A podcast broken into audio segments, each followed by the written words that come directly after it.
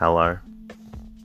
Welcome to the Bore You to Sleep podcast, the podcast that will hopefully help you get to sleep.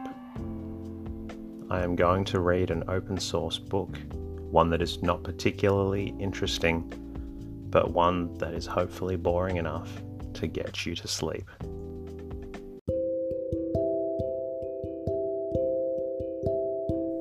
Is there something interfering with your happiness or is preventing you from achieving your goals? I know there have been times in my life where I've struggled with sleeplessness, which is why I strive to help people everywhere with theirs. I'm proud to have partnered with a new sponsor, BetterHelp. BetterHelp will assess your needs and match you with your own licensed professional therapist, which doesn't take long at all. It's not a crisis line, it's not self help. It is professional counseling done securely online. You can schedule weekly video or phone sessions in the comfort of your own home. You can also log in to your account anytime and send a message to your counselor when you need. You'll have access to a broad range of expertise in BetterHelp's counselor network which may not be locally available in many areas. BetterHelp is committed to facilitating great therapeutic matches, so they make it easy and free to change counselors if needed. Visit trybetterhelp.com forward slash bore you to sleep. That's try better H E L P and join over 500,000 people taking charge of their mental health. Special offer for Boy to Sleep listeners with 10% off your first month at trybetterhelp.com forward slash bore you to sleep. Tonight's reading comes from The Woodlanders by Thomas Hardy. Published in 1886. It tells the story of the small village of Little Hintock. My name is Teddy, and I aim to help people everywhere get a good night's rest. Sleep is so important, and my mission is to help you get the rest that you need. The podcast is designed to play in the background while you slowly fall asleep. Thank you so much to everyone who has reached out to me during the week to send their gratitude for the podcast. Ava May, I received your lovely review on Podbean. Thank you. Liam J, thank you to your podcast review on Castbox. I'm glad I've been able to help. Super Nika Reddy and Ashley Gudermuth Thank you for mentioning me in your stories on Instagram. Christine Rogers, your message through the website was lovely. Thank you.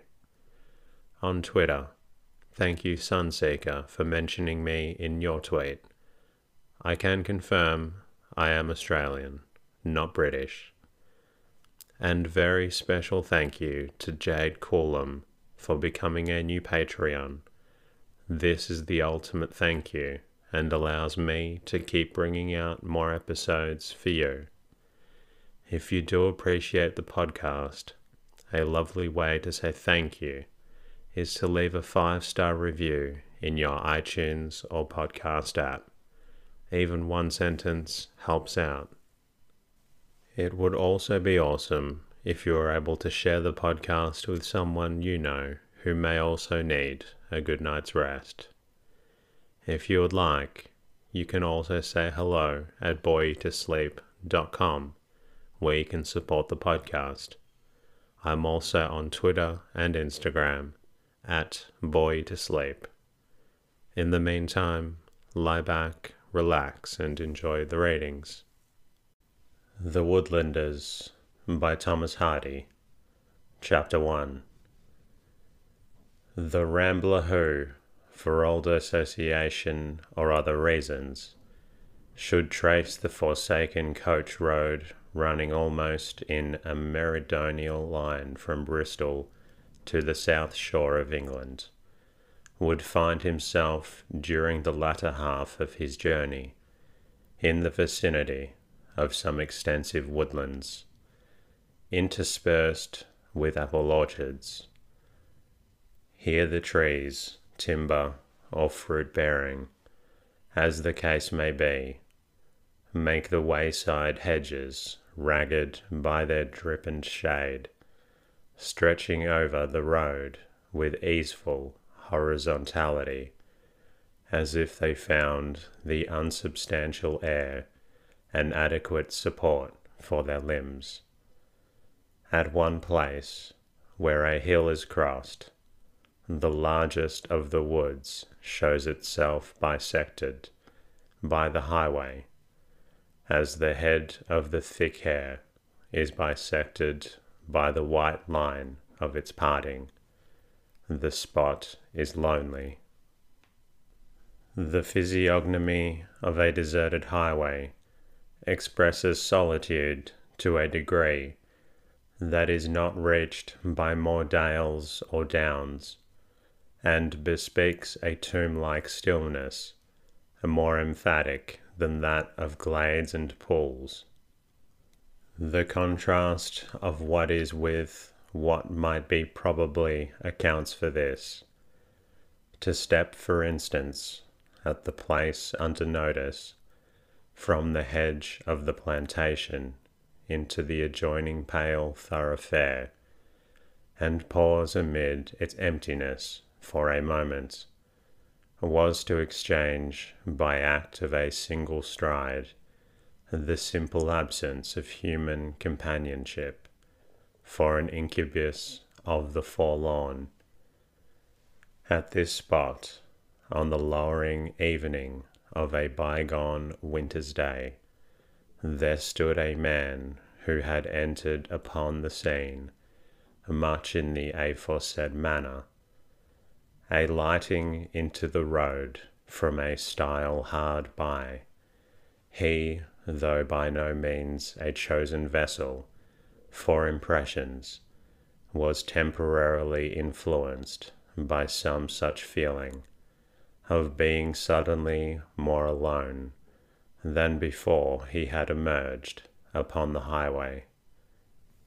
It could be seen by a glance at his rather finical style of dress that he did not belong to the country proper, and from his air, after a while, that though there might be a sombre beauty in this scenery, music in the breeze, and a wan procession of coaching ghosts in the sentiment of this old turnpike road, he was mainly puzzled about the way. The dead men's work that had been expended in climbing that hill, the blistered soles that had trodden it, and the tears that had wetted it, were not his concern, for fate had given him no time for any but practical things. He looked north and south and mechanically prodded the ground with his walking stick. A closer glance at his face corroborated the testimony of his clothes. It was self complacent, yet there was small apparent ground for such complacence. Nothing irradiated it. To the eye of the magician in character, if not to the ordinary observer. The expression enthroned there was absolute submission to and belief in a little assortment of forms and habitudes.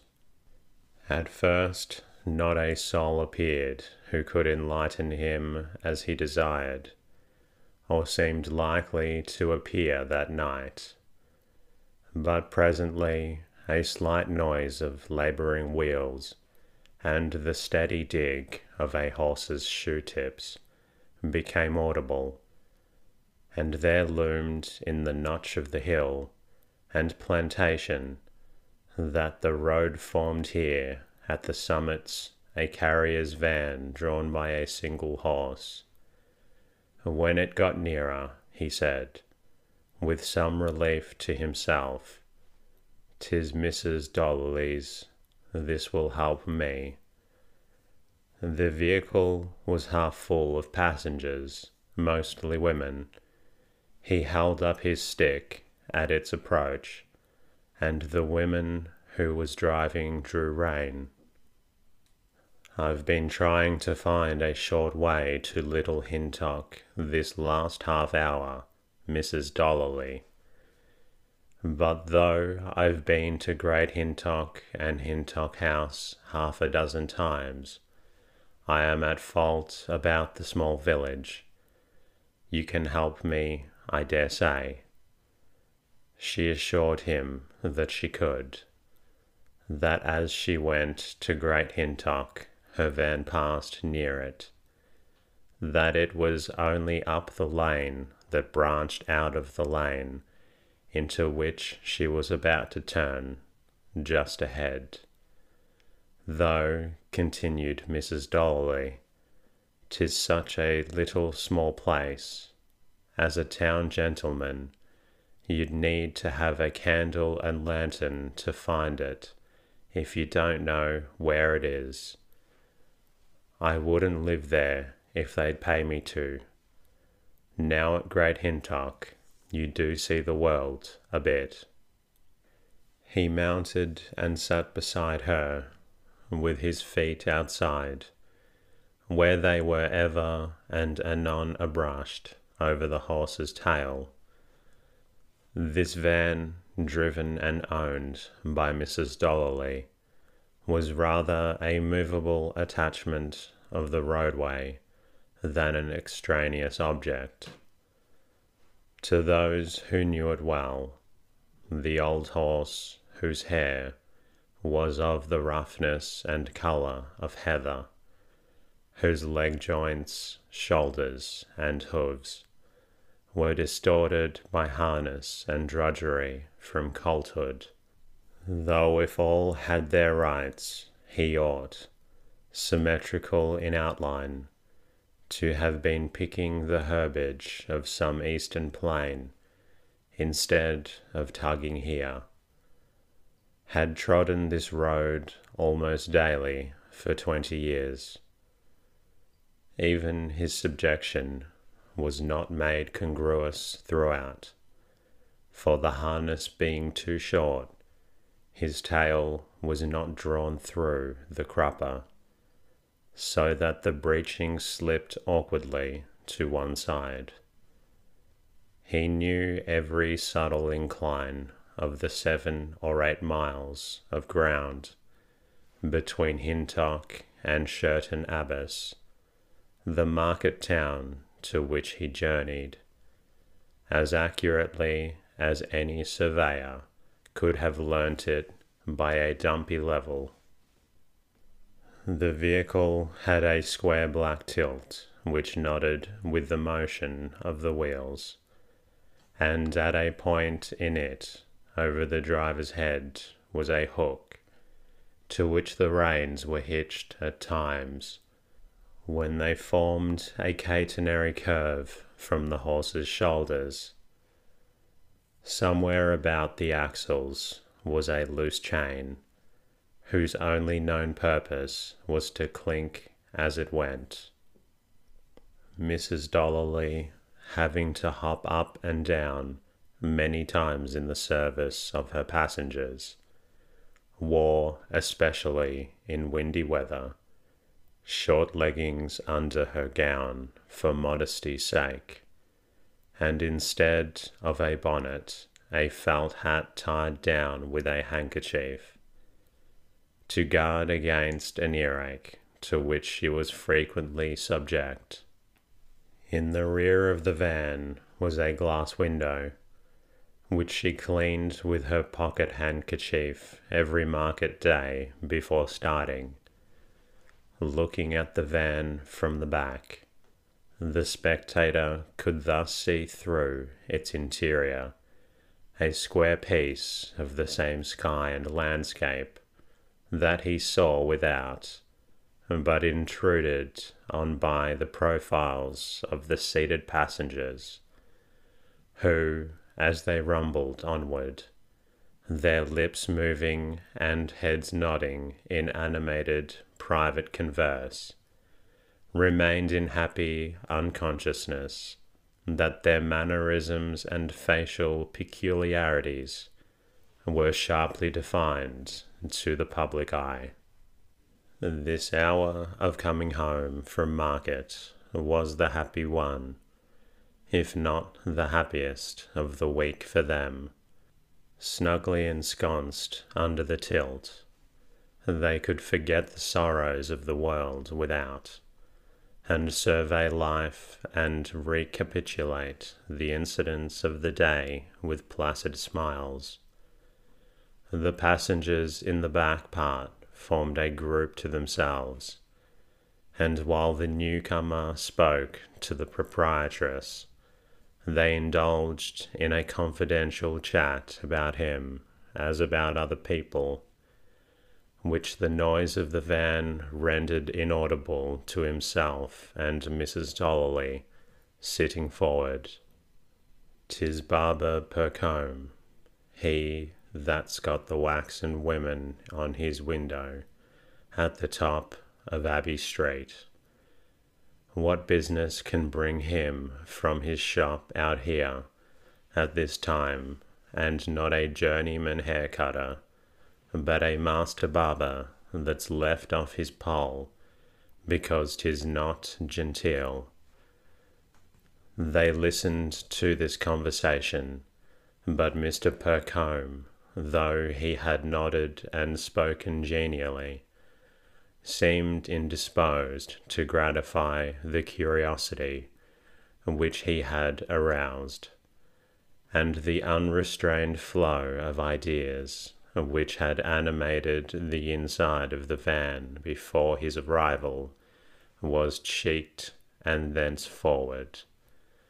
Thus they rode until they turned into a half invisible little lane, whence, as it reached the verge of an eminence, could be discerned in the dusk, about half a mile to the right, gardens and orchards sunk in a concave, and, as it were, snipped out of the woodland.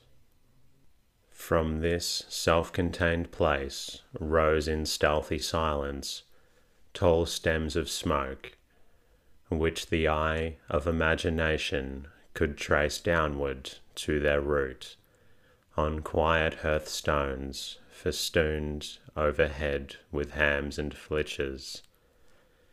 It was one of those sequestered spots outside the gates of the world where may usually be found more meditation than action, and more passivity than meditation, where reasoning proceeds on a narrow premises and results in inferences wildly imaginative, yet where, from time to time, no less than in other places, dramas of a grandeur and unity truly Sophoclean are enacted in the real by virtue of the concentrated passions and closely knit interdependence of the lives therein. This place was the little Hintock of the master barber's search. The coming night gradually obscured the smoke of the chimneys, but the position of the sequestered little world could still be distinguished by a few faint lights, winking more or less ineffectually through the leafless boughs and the discerned songsters they bore, in the form of balls and feathers at roost among them. Out of the lane followed by the van branched a yet smaller lane, at the corner of which the barber alighted, Mrs. Dollery's van going on to the larger village, whose superiority to the despised smaller one as an exemplar of the world's movements was not particularly apparent in its means of approach. A very clever and learned young doctor, who they say is in league with the devil, lives in the place you be going to, not because there's anybody for him to cure, but because it is the middle of the district. The observation was flung at the barber by one of the women at parting, as a last attempt to get at his errand that way. But he made no reply, and without further pause, the pedestrian plunged towards the umbrageous nook, and paced cautiously over the dead leaves which nearly buried the road or street of the hamlet. As very few people except themselves passed this way after dark, a majority of the denizens of Little Hintock deemed window curtains unnecessary, and on this account Mr. Percombe made it his business to stop opposite the casements of each cottage, with a demeanour which showed that he was endeavouring to conjecture, from the persons and things he observed within, the whereabouts of somebody or other who resided there. Only the smaller dwellings interested him, one or two houses, whose size, antiquity, and rambling appurtenances signified that notwithstanding their remoteness, they must formerly have been, if they were not still, inhabited by people of a certain social standing, being neglected by him entirely. Smells of pomace and the hiss of fermenting cider which reached him from the back quarters of the other tenements, revealed the recent occupation of some of the inhabitants, and joined with the scent of decay from the perishing leaves underfoot. Half a dozen dwellings were passed without result. The next, which stood opposite a tall tree, was in an exceptional state of radiance, the flickering brightness from inside shining up the chimney and making a luminous mist of the emerging smoke. The interior, as seen through the window, caused him to draw up with a terminative air and watch. The house was rather large for a cottage, and the door which opened immediately into the living room, stood ajar, so that a ribbon of light fell through the opening into the dark atmosphere without. Every now and then a moth, decrepit from the late season, would flit for a moment across the outcoming rays and disappear again into the night. In the room from which this cheerful blaze proceeded, he beheld a girl seated on a willow chair, and busily occupied by the light of the fire, which was ample and of wood, with a bill hook in one hand, and a leather glove much too large for her on the other. She was making spars such as are used by thatchers with great rapidity. She wore a leather apron for this purpose, which was also much too large for her figure. On her left hand lay a bundle of the straight, smooth sticks called spargads, the raw material of her manufacture. On her right a heap of chips and ends, the refuse with which the fire was maintained. In front, a pile of the finished articles. To produce them, she took up each gad, looked critically at it from end to end, cut it to length, split it into four, and sharpened each of the quarters with dexterous blows, which brought it to a triangular point precisely resembling that of a bayonet. Beside her, in case she might require more light, a brass candlestick stood on a little round table, curiously formed of an old coffin stool, with a deal top nailed on, the white surface of the latter contrasting oddly with the black carved oak of the substructure.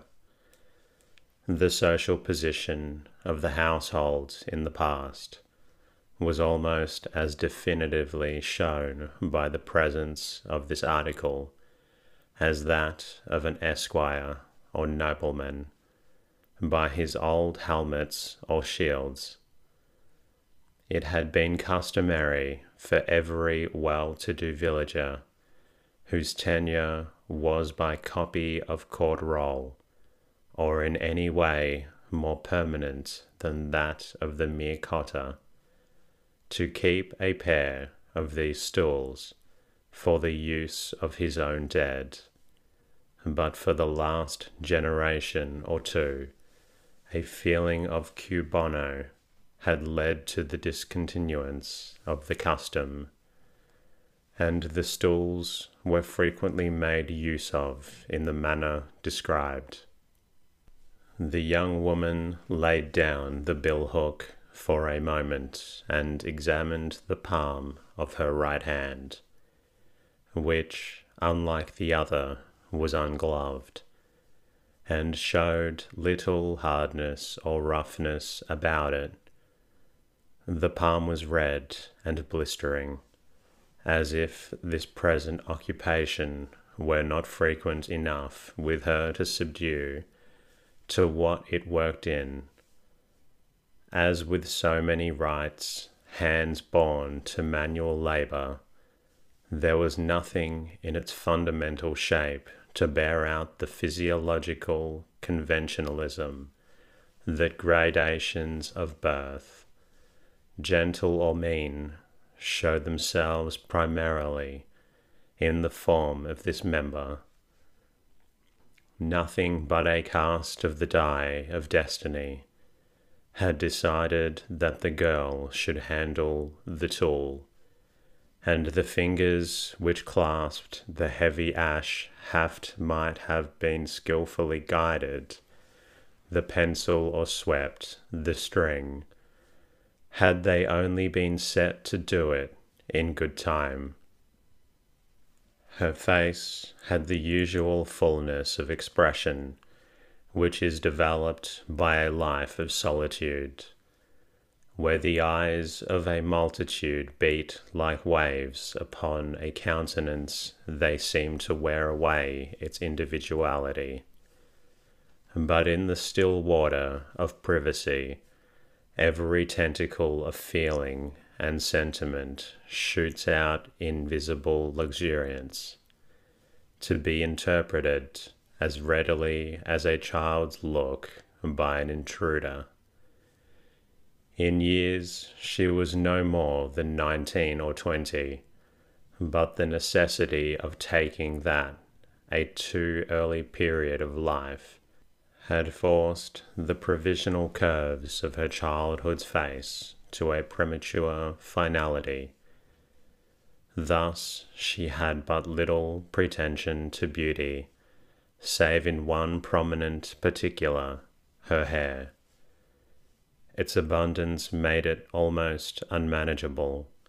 Its colour was roughly speaking, and as seen here by firelight, brown but careful notice, or an observation by day, would have revealed that its true shade was a rare and beautiful approximation to chestnut. On this one bright gift of time to the particular victim of his now before us, the newcomer's eyes were fixed. Meanwhile, the fingers on his right hand mechanically played over something sticking up from his waistcoat pocket, the bows of a pair of scissors, whose polish made them feebly responsive to the light within. In her present beholder's mind, the scene formed by the girlish spar maker composed itself into a post Raphaelite picture of extremest quality, wherein the girl's hair alone, as the focus of observation, was depicted with intensity and distinctness, and her face, shoulders, hands, and figure in general, being a blurred mass of unimportant detail, lost in haze and obscurity. He hesitated no longer, but tapped at the door and entered. The young woman turned at the crunch of his boots on the sanded floor, and exclaiming, Oh, Mr. Percombe, how you frightened me! quite lost her colour for a moment. He replied, You should shut your door, then you'd hear folk open it. I can't, she said. The chimney smokes so. Mr. Percombe, you look as an unnatural out of your shop, as a canary in a thorn hedge. Surely you have not come out here on my account. Yes, to have your answer about this. He touched her head with his cane, and she winced. Do you agree? He continued. It is necessary that I should know at once, as the lady is soon going away, and it takes time to make up. Don't press me, it worries me. I was in hopes you had thought of no more of it. I cannot part with it, so there.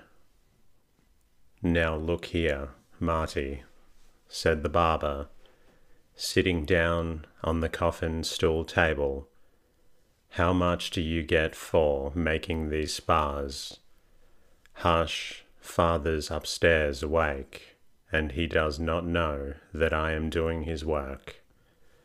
Well, now tell me, said the man more softly, how much do you get? Eighteen pence a thousand, she said reluctantly. Who are you making them for? Mr. Melbury, the timber dealer just below here. And how many can you make in a day? In a day and half the night, three bundles. That's a thousand and a half. Two and threepence. The barber paused. Well, look here, he continued, with the remains of a calculation in his tone, which calculation had been the reduction to figures of the probable monetary magnetism necessary to overpower the resistant force of her present purse and the woman's love of comeliness. Here's a sovereign, a gold sovereign, almost new. He held it out between his finger and thumb. That's as much as you'd earn in a week and a half at that rough man's work, and it's yours for just letting me snip off what you have got too much of. The girl's bosom moved a very little. Why can't the lady send to some other girl who don't value her hair? Not to me, she exclaimed. Why, simpleton? Because yours is the exact shade of her own, and 'tis a shade you can't match by dyeing. but you are not going to refuse me now. I've come all the way from Sherton on purpose. I say I won't sell it to you or anybody. Now listen, and he drew up a little closer beside her. The lady is very rich, and won't be particular to a few shillings. So I will make advance to this on my own responsibility. I'll make the one sovereign too, rather than go back empty handed. No, no, she cried, beginning to be much agitated. You are attempting me, Mr. Percombe. You go on like the devil to Dr. Faustus in the penny book but I don't want your money and won't agree. Why did you come? I said, when you got me into your shop and urged me so much that I didn't mean to sell my hair. The speaker was hot and astern. And that concludes tonight's readings. I hope you've enjoyed listening to this episode of Bore You to Sleep. In the meantime, I'll be working on bringing you a new episode very soon. Good night.